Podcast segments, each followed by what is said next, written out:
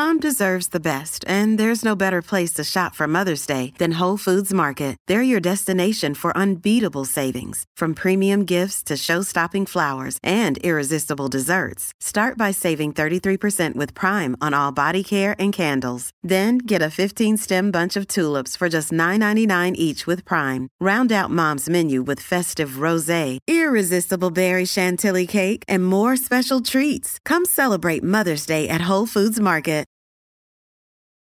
Just a quick note before we get started. We had some major technical difficulties this week, Mercury in retrograde and all that. So the audio quality in the initial conversation and the last bit are a bit lower than what we'd like to bring you, but we thought they were still worth putting out.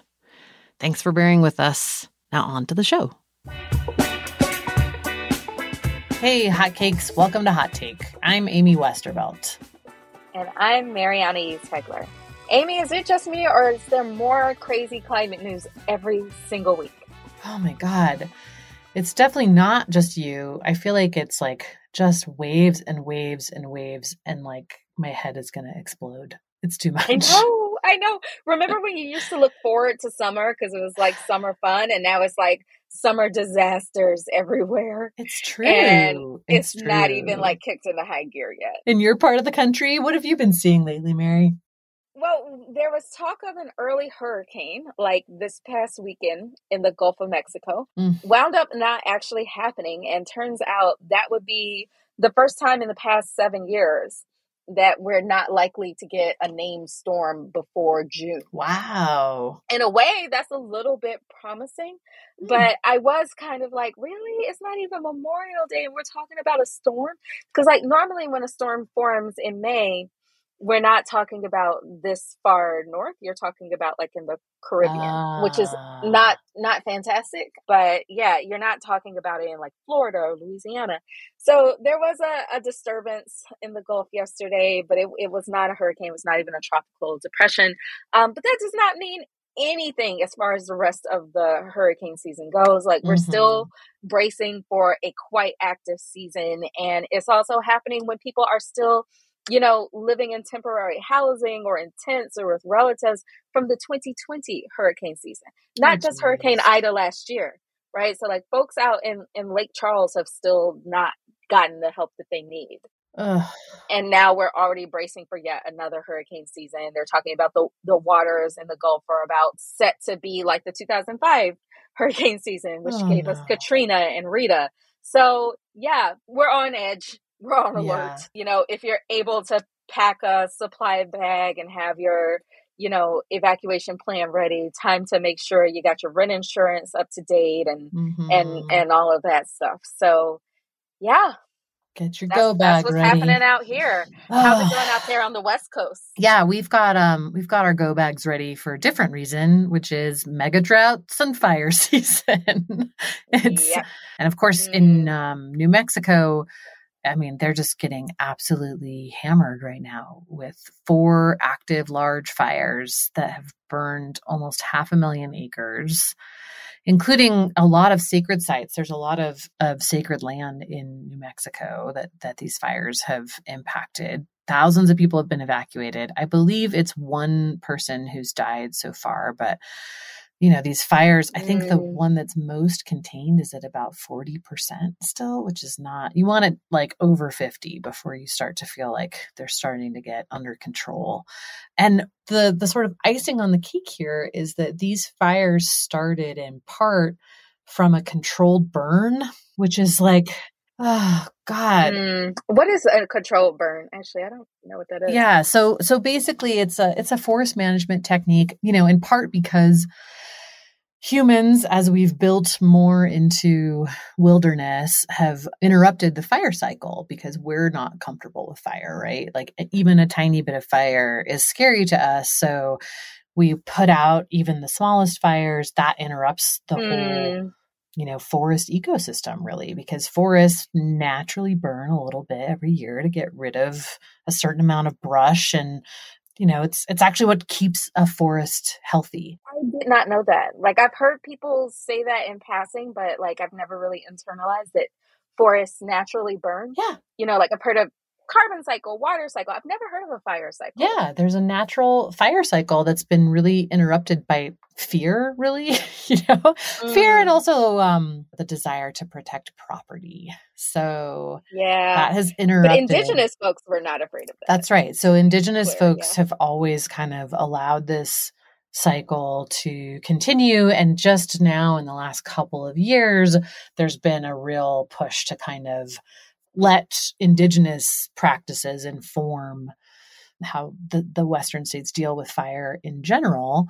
But because we've kind of interrupted these things, in order to approximate that, the USDA will do these prescribed burns where they will go in and they will burn off a certain amount of the like dead brush and new saplings and things like that because otherwise you end up with too much what they call fuel for the fire which is basically like brush and lots of little trees and things that would have yeah. normally been cleared by kind of regular forest fires. Yeah. So that's what they were doing in New Mexico. Um, and I mean, it wasn't the only thing that got these fires going, but it did it, it did contribute to it. And so now there's this backlash against prescribed burning which is sort of it's sort of just restarting this whole fear of fire thing that that is kind of at the root of the mega fires in the west in the first place along with of course drought conditions um, right. climate change exacerbating not only heat but also dryness which are all kind of factors for for fires and poor development choices where you're allowing yeah. building in areas that that didn't historically have it. So just kind of seeing this every year and I feel like it's like a different state's turn every year in the west right now. So like you know really because i feel like all of it will be burning it, yeah but it kind of rotates it's like you know california and oregon then colorado now new mexico i'm worried about what will happen in california this year because it's it's, it's extremely yeah, sure. dry we've had we have our worst drought that we've had in 1200 years right now it just like didn't really snow, yeah. didn't really rain this year. So it just it's again that bracing thing. I think I think that's like a thing for um for states that are prone to sort of annual extreme weather events at this point where like it just starts to get to be around this time of year and it's kind of the same for both fire and hurricane anymore and you start to really brace for um for the next impact. thing. Yeah yeah, yeah it's stressful. for impact um, I was uh, reading a story. I, I, didn't finish it, so I won't spoil it for you. Mm-hmm. But it was about the climate refugees from Camp Fire, mm-hmm. and was you know I remember when Camp Fire horrified the country. It was like this you know huge, huge fire, and it burnt down this entire town named Paradise. Yeah. And but now Camp Fire isn't even in the top ten uh, worst, biggest fires in California's history. I think it's the deadliest so far. I think, I think um, it might not... still be in the top ten of largest, but it's not the it's no. not the largest anymore. But the story was like blaming PG and E as the cause, oh, the right. the utility in California, blaming them as the cause of the fire. And I was I was meaning to ask you about that. Like I understand that their negligence definitely like started the fire, mm-hmm. but the conditions that made it right for it to burn as long as it did and as bad as it did, that's climate change. And as a utility, of course, PG&E had a hand in that, but they didn't do all of it. Yeah, I mean, it's a it's a mix. I mean, this is the thing. I think this is the thing that makes the fire conversation so fraught in general is just that like it's a mix of things always you know it's like yes the utility has been allowed to be totally negligent with its maintenance for a really long time um, and they kind of just keep not addressing that you know? It's like they get fined for something and they pay the fine and then they keep doing the same thing because they're incentivized by profit you know? It's the we have this weird thing where it's like it's supposedly a public service but it's it's a private utility and they have a profit motive um, that is out of step with the public service that they're providing. So that shows up not just in maintenance of lines but also in you know, not necessarily moving as quickly as they should on the energy transition, because that's another thing that right. utilities are partly responsible for, you know? Yeah. Um, and then also there's there's the development question you know, of of allowing things to be built where they probably shouldn't be and zoning that that encourages sprawl instead of more dense development that makes more sense, you know, and uh, forest management. So, this whole fire thing that we were talking about. And then on top of that, you have this layer of climate change that is, is intensifying and exacerbating all of those things, you know, where it's like, it's a lot more likely for a downed power line to spark a fire because there's a drought, which is exacerbated by climate change, you know, or because there's high heat. And then in terms mm-hmm. of like the way that they they kind of grow now, that is really it's very hard to point to anything but climate change on that mm-hmm. because the, like what you yeah. hear even from firefighters is like it doesn't cool down at night anymore and the humidity doesn't increase at night anymore. And that is when they would yeah. always get on top of those fires. So that's what's yeah. contributing to the size of these things. That's just like yeah. insane. It's crazy. Of course, elsewhere in the world, there is plenty of bad news on the extreme weather front too. In South Africa, these rain bombs that have been happening. Mm-hmm. So this I think the first one was in 2017. It happened again in 2019. Last month there was one of these extreme rain events in Durban, South Africa, that actually killed 300 people. And I, I swear I did not hear a single news story here about it. Yeah. They got like a foot of rain in less than 24 hours. It's when they get like a couple months worth of rain in one day. That almost sounds like a hurricane. It does. It does. But it like, it lacks, I guess, like the wind a factor of a hurricane. It's just like the sky yeah. opens up and it's a deluge. That is terrifying. It is terrifying. And especially when you think about Durban, and this is again, I'm like, oh God, there's so many examples of these things happening where lots of different societal issues collide, right? So you have this rain and it's falling in a city where there's intense poverty. It's washing away like entire slums, which people shouldn't be forced to live in those conditions in the first place but then you add an extreme weather event on top of it. And like you were saying about the folks at lake charles that you know yeah. they're sitting there in a temporary shelter that's not at all ready for another extreme weather event. So yeah. so anyway yeah these things are happening. They're going to continue to happen. And unfortunately they're they're happening on top of you know lots of other issues like you know, wave number 200 of the pandemic and monkeypox and right. wealth inequality and all of these other things.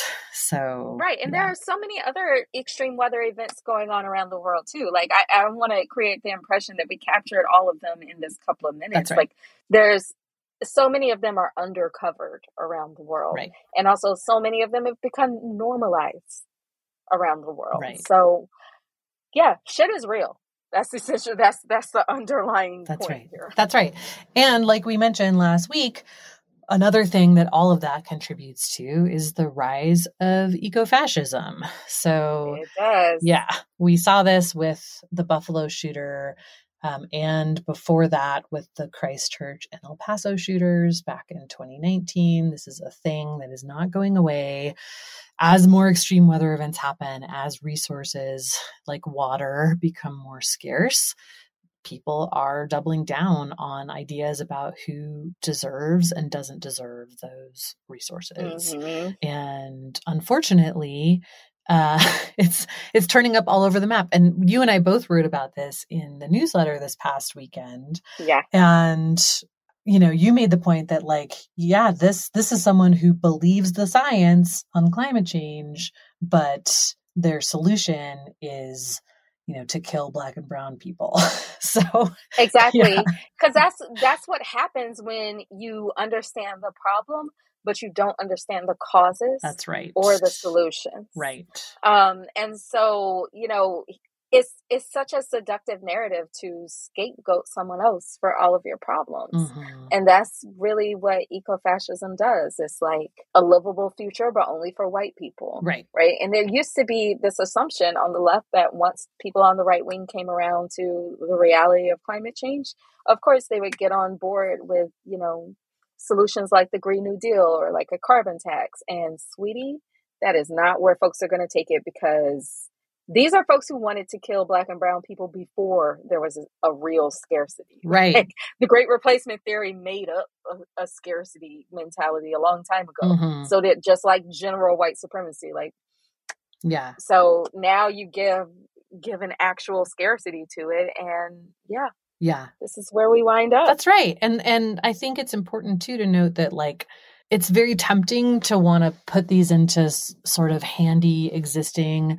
left and right boxes.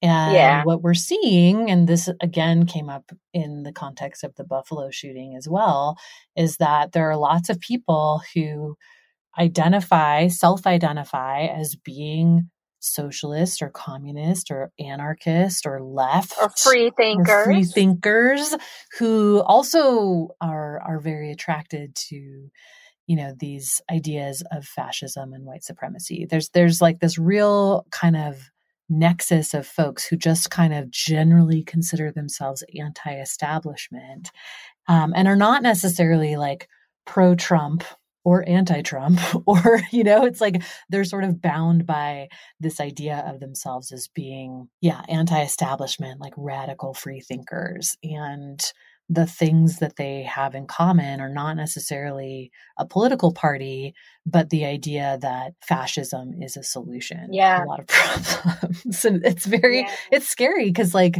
I don't know. I think these categories and labels that have been kind of handy shorthand for a long time don't necessarily apply to all Yeah. of these situations. I read an article this weekend about um, how did Gen X become the Trumpian Yes. generation. Yes. Um, no shade to present company. I know you're a baby Gen X. I am. I am. It's true. yes. But you know, it, I think it's something to to think about and to talk about that Yeah. Gen X, according to polls, which you know how I feel about polls, take them or leave them. Mhm. But the polls indicate that that Gen X cares the least about the environment out of all of the generations, less than the Boomers, less than even the silent generation, way less than the Millennials and the and and Gen Z. Mhm. And I don't know. What do you have to say for yourself? I know. I was totally I was scouring that article for a line that said it was mostly the the older Gen Xers um, that feel that way. not not us like xennials um but yeah i mean i think you know again it's this like this idea of oh i'm not conservative or liberal i'm anti-establishment i'm an individual Right. thinker i just i think that like actually there's so much of that that lends itself to kind of weirdly to kind of like fashy cultist ideology you know Yeah. because it's like oh no i'm just thinking for myself and i'm just i just think that this i'm willing to listen to any idea and even if it like you know offends me on some level i'll still listen to it and that makes me you know smart and and free thinking and i i think that was definitely a thing in Gen X, the idea of like, I'm not voting for the party, I'm voting for the individual. And I think has has made it possible for a lot of Gen X people who probably thought think of themselves as anti-establishment to be very into Trump because he Yeah. he has branded himself as that, right? I mean, Yeah. I, I kind of feel like in order to really care about the climate, you have to let yourself get vulnerable. You have to let yourself get emotional. mhm. And there is, you know, in in Gen X, like what they're known for is apathy right. And um, Mhm. you know, not being emotional at all, which is actually very dangerous because every human being is emotional. right. And if you don't allow yourself to be in touch with your emotions, that means that like you just don't that doesn't mean you're not emotional. It means you just don't have emotional intelligence. That's right. And that means that like you can easily be manipulated by a demagogue or a cult hmm because you don't know how to recognize your own emotions. Yeah. I'm saying all of this because clearly I want to get bad reviews. You want all those Gen Xers to be like, "Fuck you, Barry." Right. Yeah. I know what happens when you talk about Gen Xers, right? Like they get very defensive and very sensitive, and at the exact same time, like think their feelings are facts because they don't know what feelings are. Yeah. So, whatever, come at me, bro. Whatever.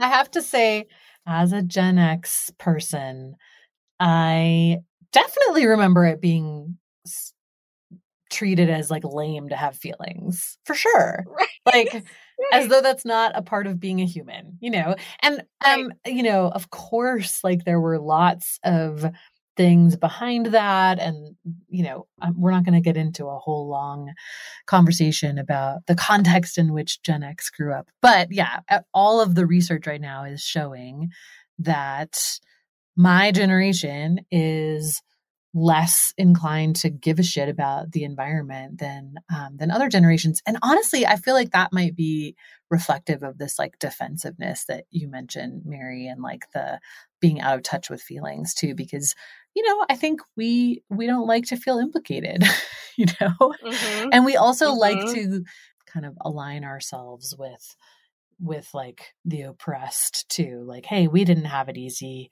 you know we had to deal with x y you mean play the victim yes exactly exactly so I think it plays into that. That's not aligning too. with the oppressed. That is just like embracing victimhood.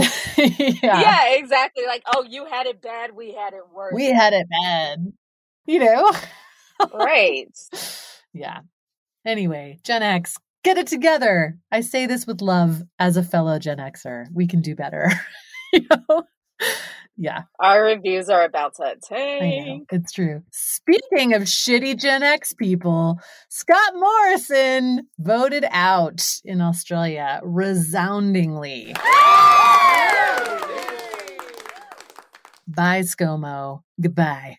Ooh, I, I know that must have been hard for you because he was really your your hero my climate bay my favorite um, scott morrison story is is about the time when um, his country was being engulfed by fire and he decided to go to hawaii to get away from the smoke. Yeah i remember that. My favorite was when um, i don't know that everybody who's like not deep in climate world knows remembers how bad the australia fires oh were. They were so bad the whole fucking continent. Yes, I read this stat about the the smoke during that fire that the smoke plume was so large that it was the size of the entire continent of Europe. Mm, yeah, yeah, I like, remember. Whoa. I also remember like people who were expecting babies were going to their doctors and being like, "So should I get induced or like what should I do because I don't know if my baby is safer in my womb breathing the the smoke through my lungs or if they would be safer out of my oh, womb, not breathing the God, smoke. that's heartbreaking. Yeah, and, like, planes couldn't land because of the fires. Like it, it was really, really dangerous. Yeah. And he's out here telling children, you know, I just feel bad for the kids because they don't realize that it's always been this way. Yes, that's right. And people are like, "Are you fucking?" Like he tried to normalize it, and I think what a lot of folks uh, don't quite realize is that Australia is where Rupert Murdoch is from, mm-hmm. and the misinformation in Australia. Yep it's is extreme. It is very, very extreme. Yeah. Yeah. We actually have a, a, reporter there for the other climate show I do, Drilled, and she has mm-hmm. been doing a bunch of stuff on the ground there. And she was she she was talking to me recently about how she's like, you know, on top of the fact that because of Rupert Murdoch, our libel laws are really like stacked in favor of like corporations and rich people who don't like journalists saying mean things about them, you know, or being critical yeah. of them at all. So that, you know, there's the fear of a lawsuit. But she said also, if you do a story that somehow implicates Murdoch or his many holdings, um, or just goes against his political ideology, that like it, there's a very real chance that you will be massively smeared in all of his media outlets. so yeah. she's like, you know, people have to really weigh the potential consequences climate reporting, and it's had a major chilling effect on climate reporting there. However, mm-hmm. this election, uh, uh, hands down, was a climate election. Like, not mm-hmm. just in terms of the prime minister, but there were members of both parties who have either been anti climate action or just very slow on it that got booted for climate candidates. So there was a like resounding mandate from the public for the government to actually take this seriously and do something, which is a big deal because this was the first election since the bushfires in 2019, yeah. 2020. So, um, you know, despite mm-hmm. all of the efforts to normalize it and to lock down press coverage and convince people that, you know, burning more coal and expanding into gas and all these things are, are the way to go, the Australian people are not having it so we'll see. Yeah. We'll see what happens. They're pretty much a petro state, aren't they? Oh yeah, they're massive. Um, actually, just before the U.S. knocked them out of first place recently, they were the world's largest exporter of gas.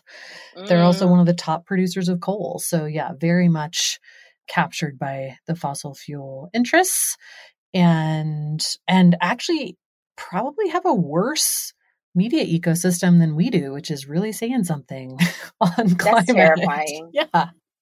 Yeah, so everything kind of sucks and feels pretty precarious at the moment. Um, so this week's episode is all about something we've both been distracting ourselves with lately. That's right. It's called Bad Vegan on Netflix. Is there really such a thing as a good vegan? Not in media, there isn't. Uh, um, side note, I do want to note that there is uh, way more climate and environment related content in the documentary universe in general, I think, lately. We talked about the documentary Youth v. Gov recently. There's the PBS series Power of Big Oil. There's this Bad Vegan series on Netflix. Mm-hmm. And you're on a doc series coming out soon called Black Gold, all about Exxon's move to hide and spin climate science, even after their own researchers did a bunch of it. That's right. It's actually out now on Paramount Plus, and I don't know if I should be proud or embarrassed of this, but I am the only one cursing throughout the whole thing. my, my well, I'm proud of you.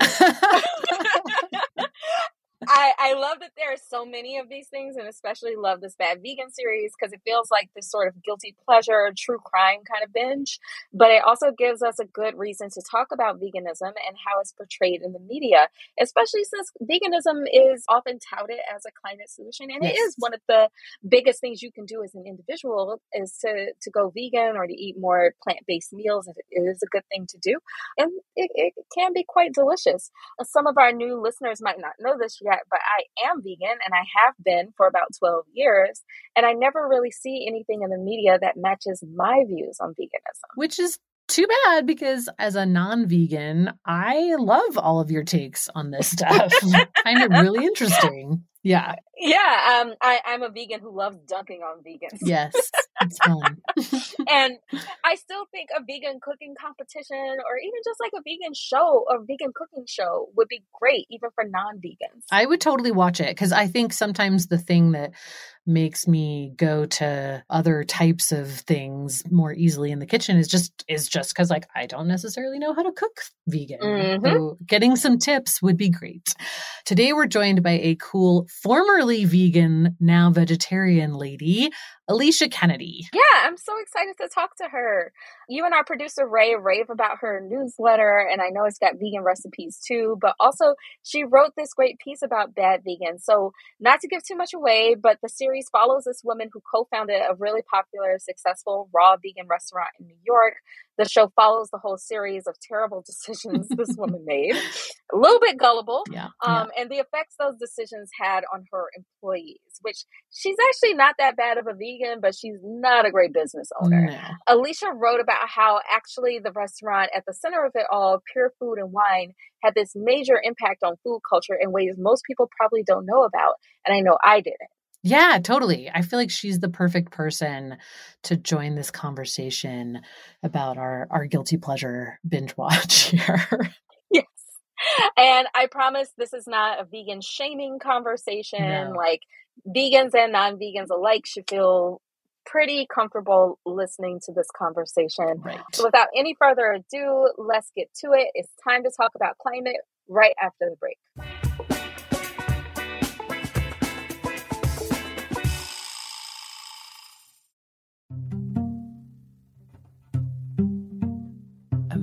Americans spend an average of 90% of their time indoors, which is bad news because, according to the EPA, indoor air could be two to five times more polluted than outdoor air. In some cases, it could be a hundred times more polluted. Data shows that air pollution is responsible for nearly 7 million premature deaths around the world. I have a strange little problem in my neck of the woods, and that is that everybody likes to burn their garden trash and other trash too. Lots of trash burning going on in my neighborhood. not great. Air Doctor has really, really helped. I just fire it up on days when I can tell everybody's lighting their trash fires, and it keeps the household air clean. Air Doctor is the air purifier that has captured the attention of established media outlets like CNN, Money, ABC, and more. Air Doctor filters out dangerous contaminants and allergens like pollen, pet dander, dust mites, and mold so your lungs don't have to. Air Doctor comes with a 30 day money back guarantee, so if you don't love it, just send it back for a refund minus shipping. Head to airdoctorpro.com and use the promo code DRILLED to get up to 39% off or up to $300 off, depending on the model. Lock this special offer in by going to AIRDOCTORPRO.com and use the promo code DRILLED.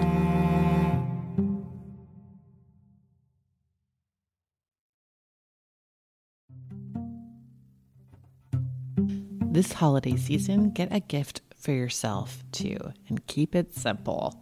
I gave myself the gift of a better, more convenient laundry experience. I know, I know, laundry doesn't sound like a gift, but honestly, Earth Breeze just makes it so much easier. Think about how you actually do laundry. You have to work out how much detergent to pour, lift that big plastic jug, hope the goo doesn't get everywhere. It's annoying. But EarthBreeze Eco Sheets look like nothing I've ever seen in the detergent aisle. It's almost it's like a dryer sheet kind of, but it's the detergent, you throw it in and then that's it. There's no measuring, no nothing. It works in hot and cold. It's also dermatologist tested, hypoallergenic, and free of bleach and dyes and it fights everyday stains and odors. You get a powerful clean, but you don't have to deal with all that packaging. Right now, my listeners can get started with Earth Breeze and save 40%, 40, 40%. Go to earthbreeze.com slash drilled. That's E-A-R-T-H-B-R-E-E-Z-E dot com slash drilled for 40% off your subscription earthbreeze.com slash drilled.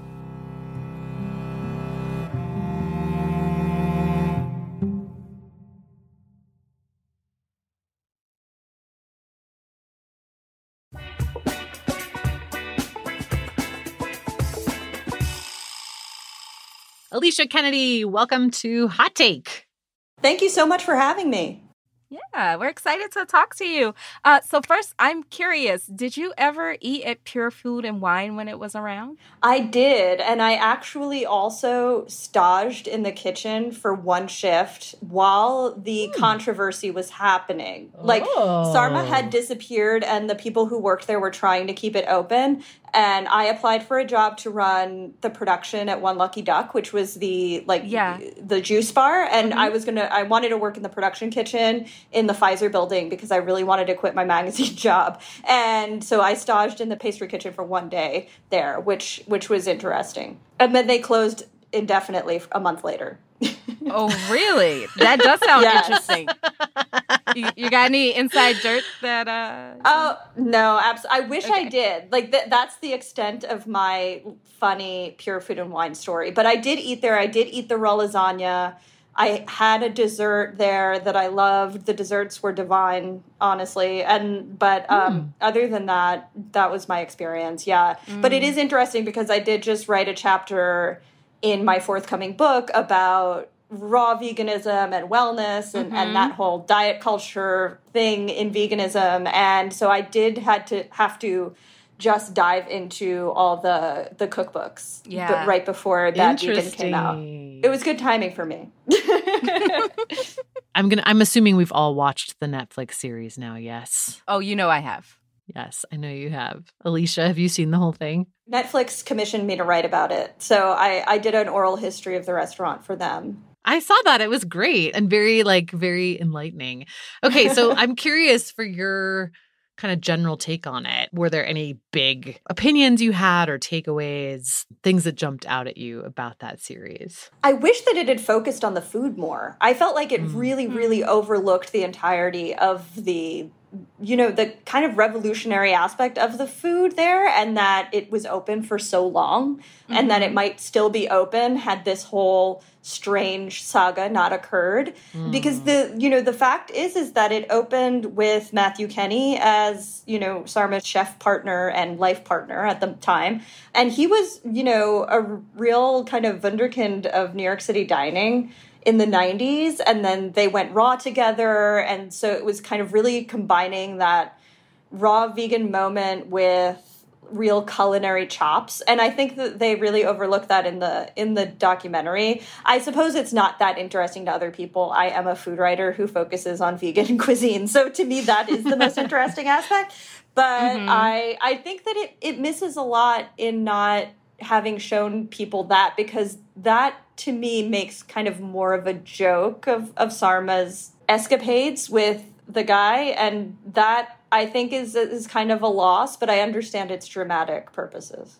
Mm-hmm, mm-hmm. So, yeah, let's talk a little more about this series. I feel like a lot of people were really into the idea that this showed Sarma, the main character and the co founder, to be this like hypocrite whether because she was with this crazy boyfriend of hers and they got caught by the cops because they ordered a cheese pizza from Domino's. you know, like that that seems to be one of the big sticking points for people and like kind of what made the story go so viral.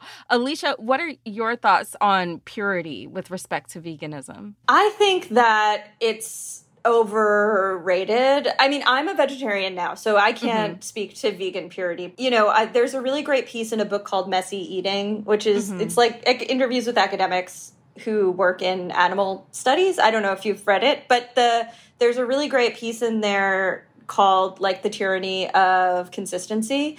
Mm-hmm. So I and I think that that is something that sort of plagues people's ideas about what it would mean to start going in a more plant-based direction with their eating because mm-hmm. they think that it's going to be this complete overhaul of their life. They're never going to eat anything again right. that has a lot of nostalgic meaning for them. They're go, you know, they're they're going to upset their mother and their grandmother and you know, it's it's just going to be this huge mess for them emotionally. Mm-hmm. And and it is for me when I did go vegan for the first time, it was a strain and I did have a lot of arguments in my life, you know, and yeah. people were hurt by it. And yeah. so that's a very real thing and I think that when you, when people are so obsessed with the purity of of how they eat that it, it, it does a real disservice and it, it keeps people from making choices that they might like to make because they feel that this kind of ideology and this label takes more importance than just making different choices most of the time, you know, defaulting to a vegan diet rather than making it the focal point of your existence. Yeah. Mm-hmm. Yeah. I, I'll say, so I'm vegan, but I cheat for sweets. yes. I, I had cake this weekend that was decidedly not vegan, but a thousand percent delicious. I regret nothing. I feel like I get a lot of people who, once they hear you're vegan, they don't know the difference between a diet and a religion a lot of yeah. the time. You know, so like I, I have cousins who will like hold up meat in front of me and be like, you can't have this. And I'm like, I could, I don't want it. yeah. you know, because like so much of what the way that people talk about veganism is all about deprivation. And it's like there's such such a focus on what a vegan can't quote can't eat and not on, you know, all the amazing delicious foods that are naturally vegan. Yeah. What I appreciated about Sarma and what she was trying to do with pure food, which, you know, that that restaurant opened in 2004 and I'm sure you remember what the discussion around vegan food then was very, very different. Mm-hmm. And the types of food that had been developed and normalized as vegan was was pretty paltry.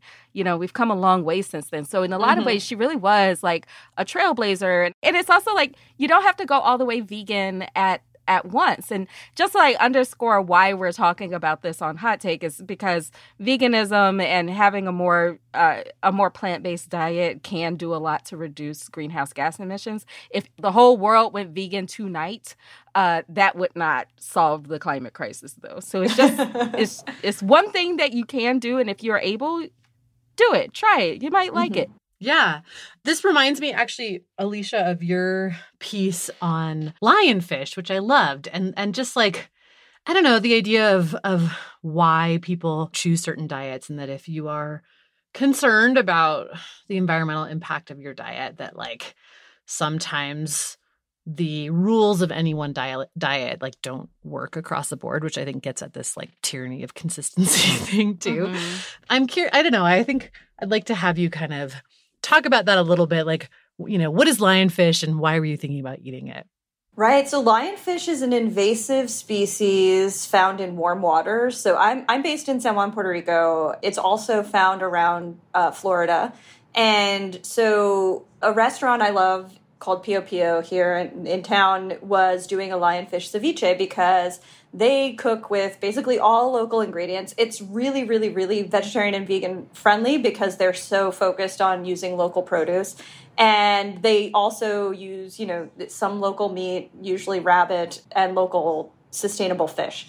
And so they were serving lionfish because it, it's it's an invasive species. It eats things it's not supposed to. It, it, it screws up the coral. The only way to really control the population is to eat it. I guess you could kill it and not eat it, but you know. It just seems wasteful. Yeah, yeah.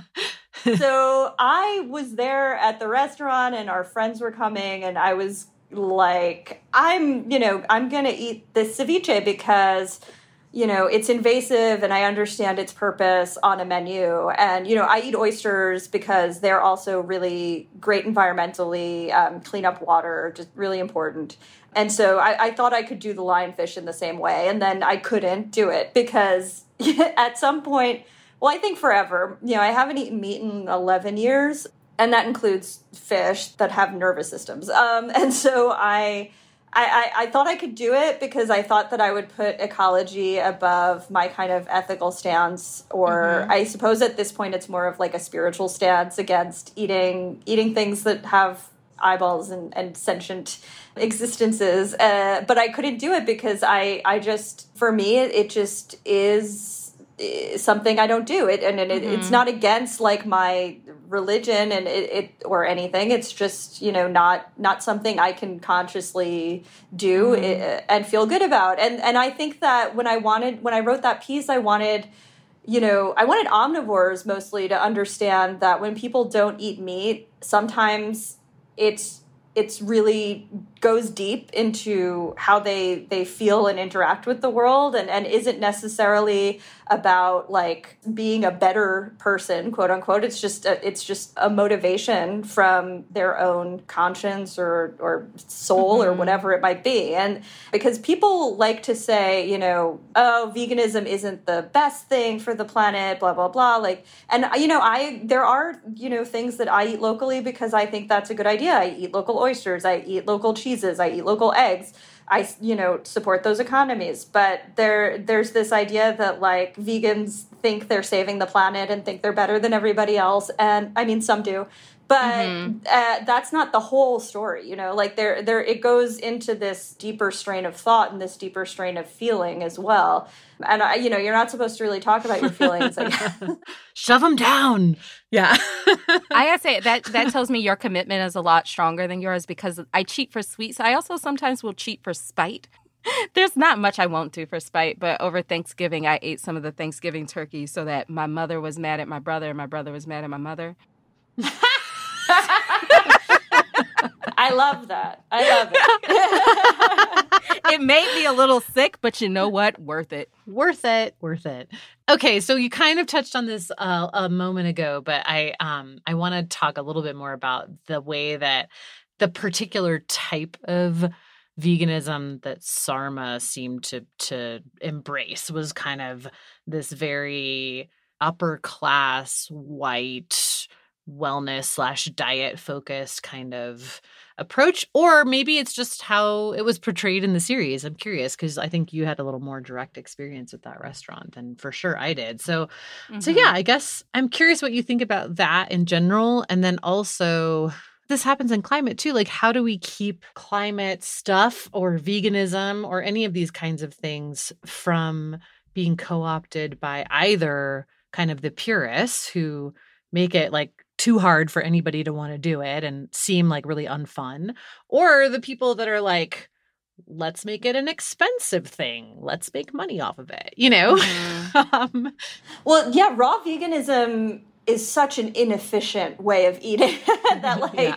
it's you know it's not sustainable if you're in new york you know why are you eating mangoes in the winter why are you eating avocados in the winter why are you relying yeah. on dates it's mm-hmm. it's a really really really inefficient diet it requires so much food like if you if you see people on like instagram reels who still are eating a raw vegan diet like they're they'll be like look at what i eat in a day and it's like 50 apples or bananas or something and it's just like dude if you just ate like a piece of toast you wouldn't need all those apples yeah. So yeah, it, it's an expensive way of eating because it requires like so much volume. It's a time expensive way of eating because you're like dehydrating different things if you want a mm-hmm. cracker and like the, there are people who are like oh if you just blend a smoothie on high in your vitamix it'll get a little bit warm so it's like having soup in the winter it's just like a very intense way of existing and you know but the, on the other side of the coin too that right now there's a big carnivore movement which which is very similar there you know, um, yes, there is. What's that about? Tell us more. I'm curious. Oh my gosh! So people are just eating full-on steaks, livers, like organ. Like you know, it's good to eat organ meat if you're going to eat meat. Of course, they're cooking this first, right? Most of the time, they're cooking it. Some people okay. are eating it raw. Okay. There's raw liver, and oh, there is a lot of raw meat. There's a lot of eggs, like of every kind of animal. So hmm. it's it's one of those diets that's like super excessive in like the other way from raw veganism, which I think both ways are very questionable. I think raw veganism of course has its place. I mean, when it's summertime and and you it makes you feel good, go for it, you know. But um I don't know if you've heard of Ann Wigmore, but she was a big proponent of this and she she developed something called Rejuvelac and she made all these enzyme soups and there's actually still a school here in Puerto Rico with her name. But she really pioneered raw veganism and wheatgrass juices and that kind of thing as like a wellness thing but she was also tried for quackery multiple times. And so it comes from a very strange place I suppose. It's something that has you know it can appeal to anybody. I think that when we, whenever we talk about veganism uh, and and race, or where we get, we start to erase people when we that we otherwise wouldn't want to erase in in yeah. this history, even yeah. if it's if if it's a bad history. yeah, right. so it's it's just a very expensive, very very consumerist way of existing to do raw veganism, and and so when it was having its moment, it was having its moment mainly in California, as you can understand. Like there was this guy, Juliano, in the late 90s, who actually got rave reviews from Michael Bauer at the San Francisco Chronicle. Roxanne Klein did a cookbook with Charlie Trotter that I actually love. I think it's a really great technique cookbook called Raw. And it was it you know when when Pure Food and Wine opened in 2004, it was really coming into that moment when raw veganism was a little bit being seen as a chic kind of style of dining and no one thought it would last as long as it did i don't think um, pure food and wine for 11 years but mm-hmm. they proved the longevity and i my friend charlotte druckman who I, I talked to for that oral history her argument was you know it was a nice place that even if you weren't vegan, you wanted to go there. Like it had a really good biodynamic wine list before that was a thing. Mm-hmm. Um, it had good cocktails. They had a beautiful patio in Gramercy. It just felt nice, and the desserts were like people really will still talk about the desserts there. Mm-hmm. so like you know, it, it had a real appeal in a way that these other raw vegan places maybe did not because it was one such an anomaly in New York City where most vegan restaurants, other than like Candle 79, maybe on the Upper East Side, mm-hmm. were not fancy places. They were, you know, it was Kate's Joint in the East Village, it was Teany on the Lower East Side, it was, yeah. you know, it was it was Foodswings in Williamsburg. It was, you know, it was not a chic thing. And so it made it kind of chic and it made it expensive, of course, but it really just changed the understanding of what vegan dining could be. Um, I know Amanda Cohen, who's the chef at Dirt Candy, she told me, you know, her she doesn't know if she would have been able to be so successful in Dirt Candy, which she opened in 2008 you know, had she not worked at both worked at Pure Food and Wine, and if Pure Food and Wine hadn't set up the culture in a way that it was ready for, you know, vegetable dining. Mm-hmm, mm-hmm. You know, I was gonna tell a vegan joke, but it w- it was too cheesy. Um, but, um, I know. but um, so bad vegan, I feel, is emblematic of something I see a lot when it comes to how pop culture or the media portrays vegans, which is like you have to look a certain way you have to make yeah. a certain amount of money it's a lifestyle choice and all of that and it's also portrayed as very white um, yes. and that hasn't been my experience with it at all there's a very old uh, black vegan tradition. Um, and based on your newsletter, Alicia, I don't think it's been your experience either. So, where do you think this particular idea of veganism comes from, and how would you like to see media portrayals of veganism shift? Yeah, it definitely comes from a desire to make veganism unappealing, I think. Mm-hmm. If you want to keep people from seeing veganism as something to take seriously, then make it a joke. Make it for mm-hmm. skinny, rich mm-hmm. white ladies and something they do that doesn't really have any impact and is just frivolous and a mm. diet and doesn't mean anything. Um, and so when you go back and look at the history, you know, the 1960s, black veganism was on the rise and black vegetarianism as well. And the, there's so much documented evidence of this before, you know, 1971, which is when kind of meatless diets go mainstream to middle America, middle white America, through Diet for a Small Planet by Frances Moore Lappé so that that narrative got really solidified. And then you also see the erasure of of asian influences you know like the first person who was making vegan cheeses in the west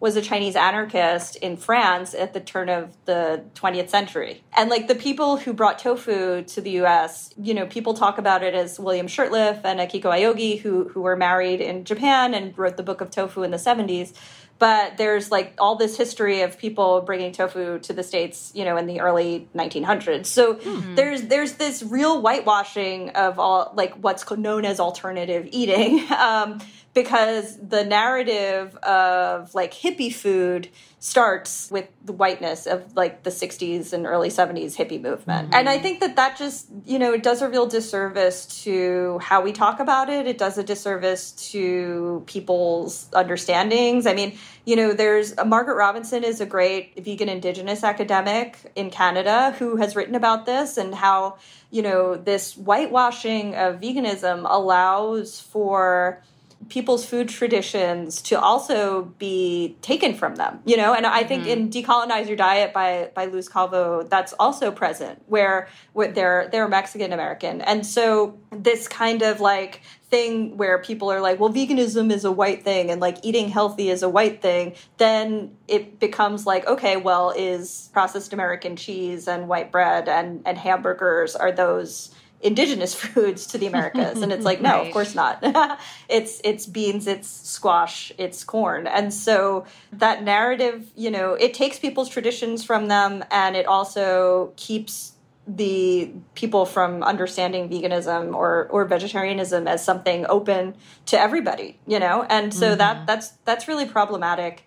But I, I do see that narrative shifting a little bit. You know, I, I wrote how when I was writing for the Village Voice and, and writing about vegan restaurants in New York, I saw Chinese, Buddhist, vegan meats in the freezer at Vegan's Delight at the end of the five train in a Jamaican store, you know, a Jamaican bodega that served ital food. And so, like, for me, that's the tradition of veganism, especially in a city like New York where everyone gets to mix their traditions and so like the the idea of veganism as like pure food and wine and sarma like uh, that is part of vegan history of course and it's an important part of it but it is not the the entirety and it, it's not even necessarily a, that significant a part it's not a it's not a part that's touched more people than you know lentil patties mm-hmm. and rasta pasta so yeah it's so yeah. funny because i feel like what you're describing about the way that vegans are often portrayed and also the reasons for it. It just reminds me so much of how environmentalists and climate activists are portrayed and, and why too. It's like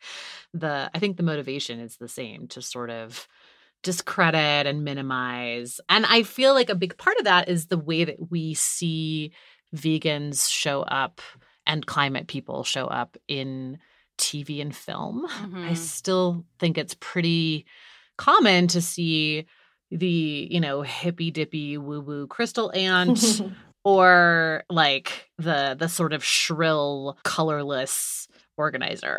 you know? Yeah. like Lisa Simpson, I think, is vegan now. Yeah, exactly. So it's like, I, I, don't know. I feel like part of it is that we need to see people who care about things like what they're eating, not just from a diet perspective, but from an environmental perspective and a justice perspective and a labor perspective and all of those things. And people who care about the environment, not because they love polar bears, not there's anything wrong with that, but like because they're concerned about justice issues. I, I just, I feel like we need to see people on TV and film and in media in general as kind of whole people who are just normal everyday people who also happen to be vegan or like happen to be working on climate or happen to talk about climate sometimes. And I'm curious if you guys have seen any examples of kind of good examples of representation in that in that way I don't know, just what you think of that in general and why we're not seeing these things be more normalized, given that, like, out in the world, I feel like it's way less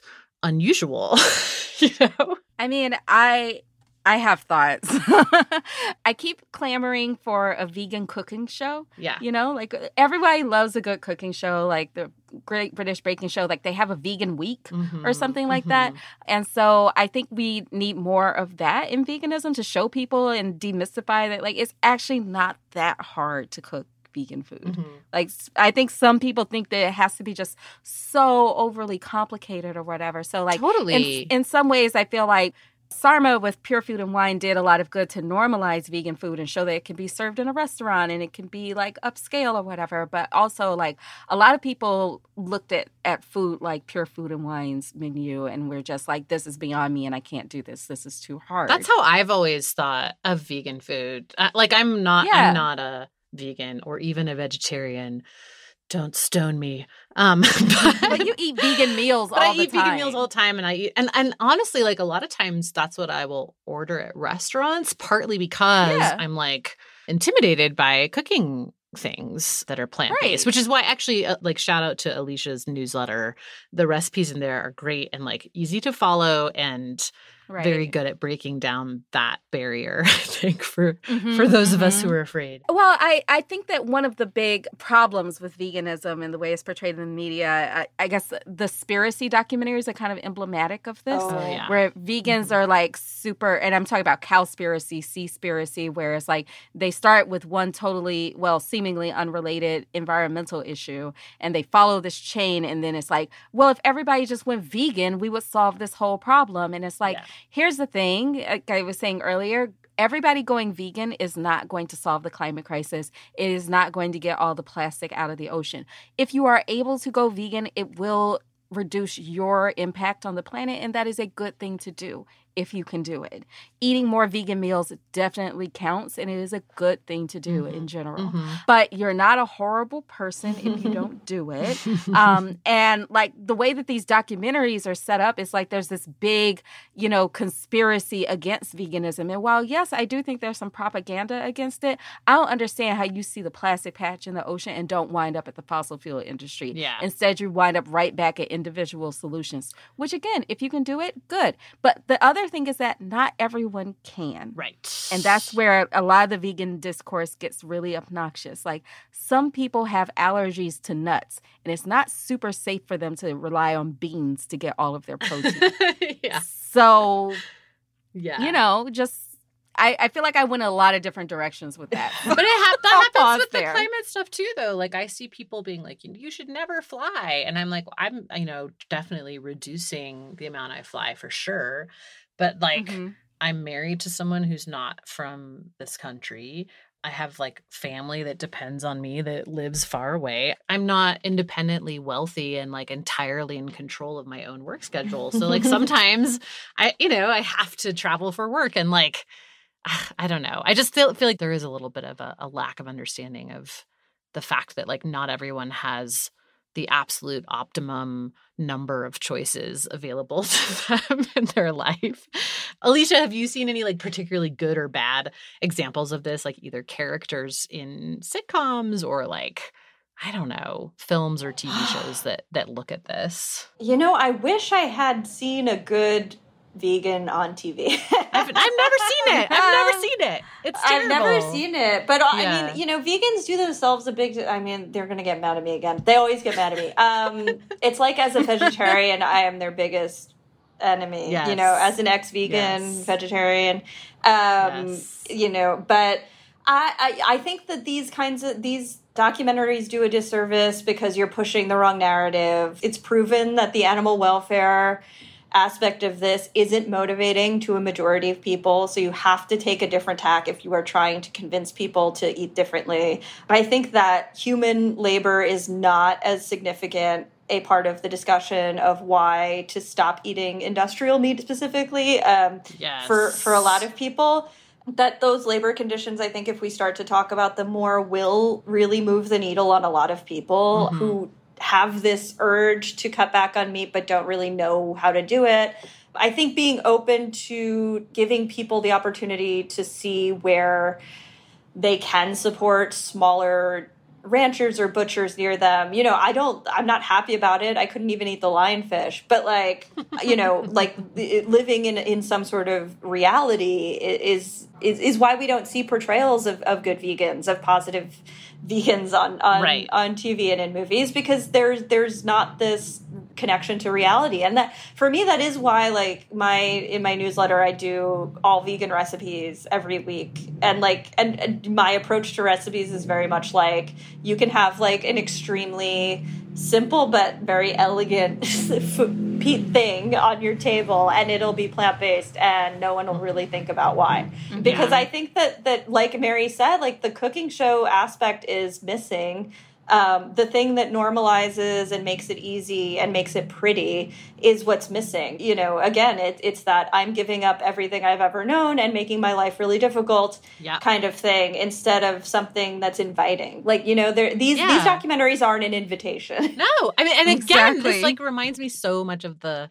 the climate discourse, which is mostly framed as like loss and scarcity and things you're going to give up, and not Yes. as like world building and like opportunities to improve things.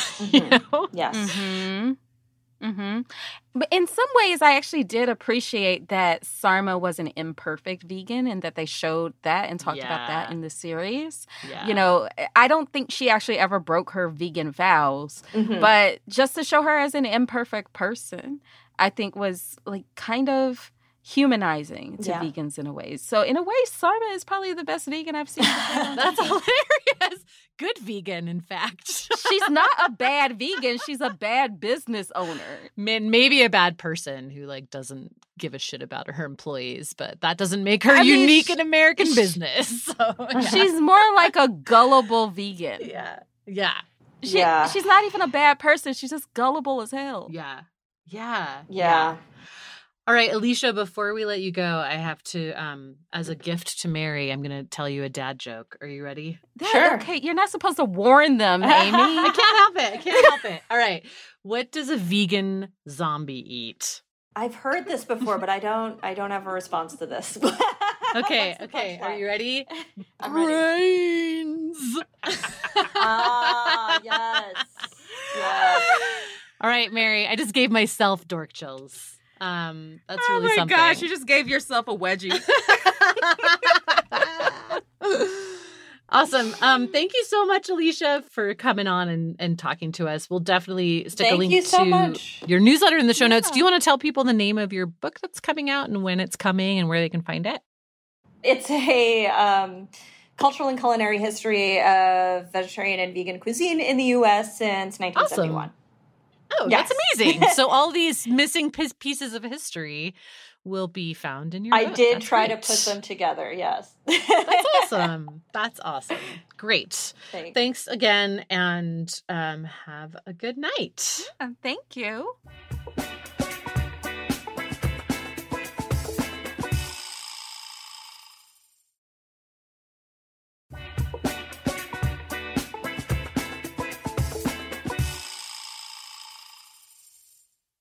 Okay, so we talked about the, these carnivore people, meat men, a little bit with Alicia, and our producer Ray was furiously typing notes to us during the conversation to to try to school us on this trend.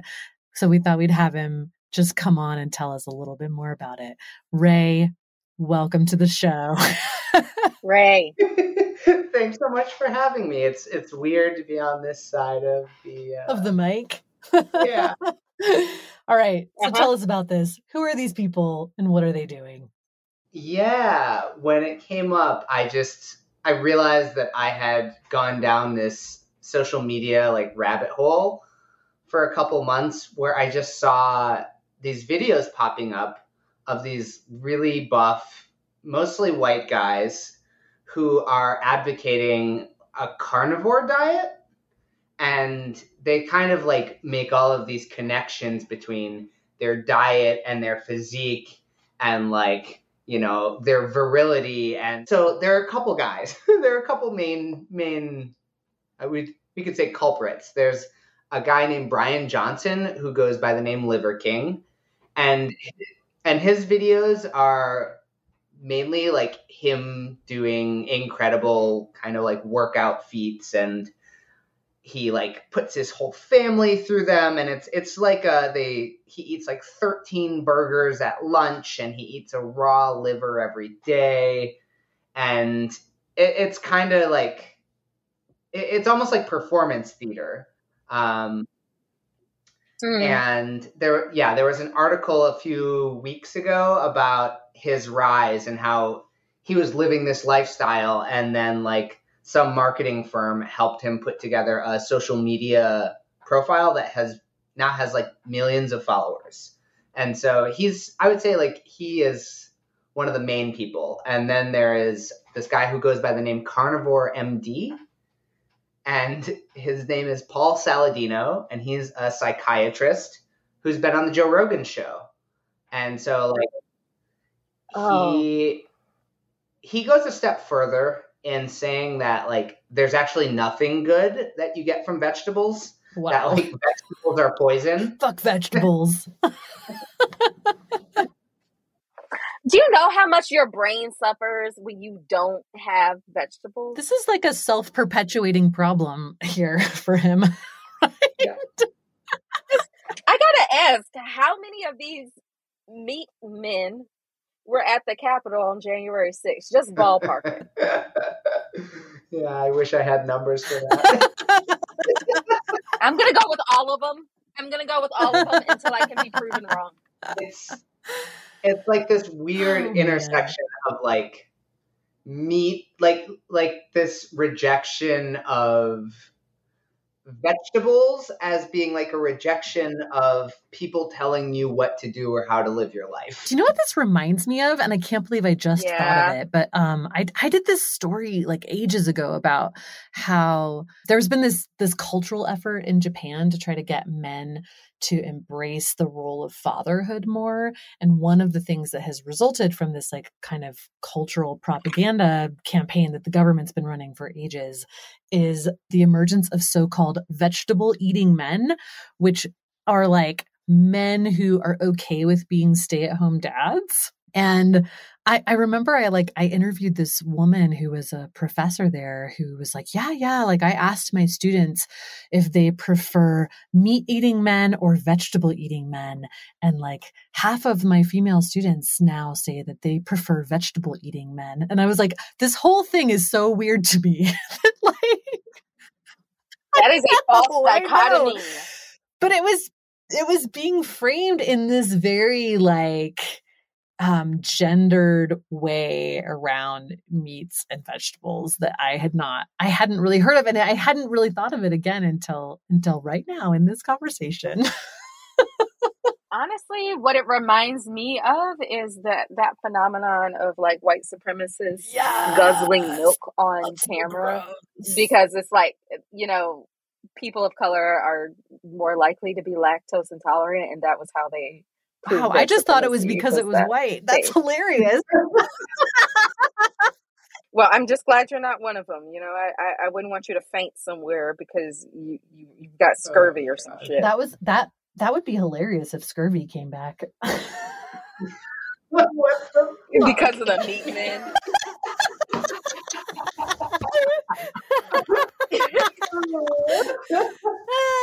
Why not? I guess I guess in our water world future, maybe. yep. Everybody's a pirate. Wow. Wow. All right. Well, thanks for that. Thank you for that little uh, explainer, Ray. yeah. Thanks for having me on the show. Yeah. Now it's time for a little segment we like to call Billionaire Burn! A Billionaire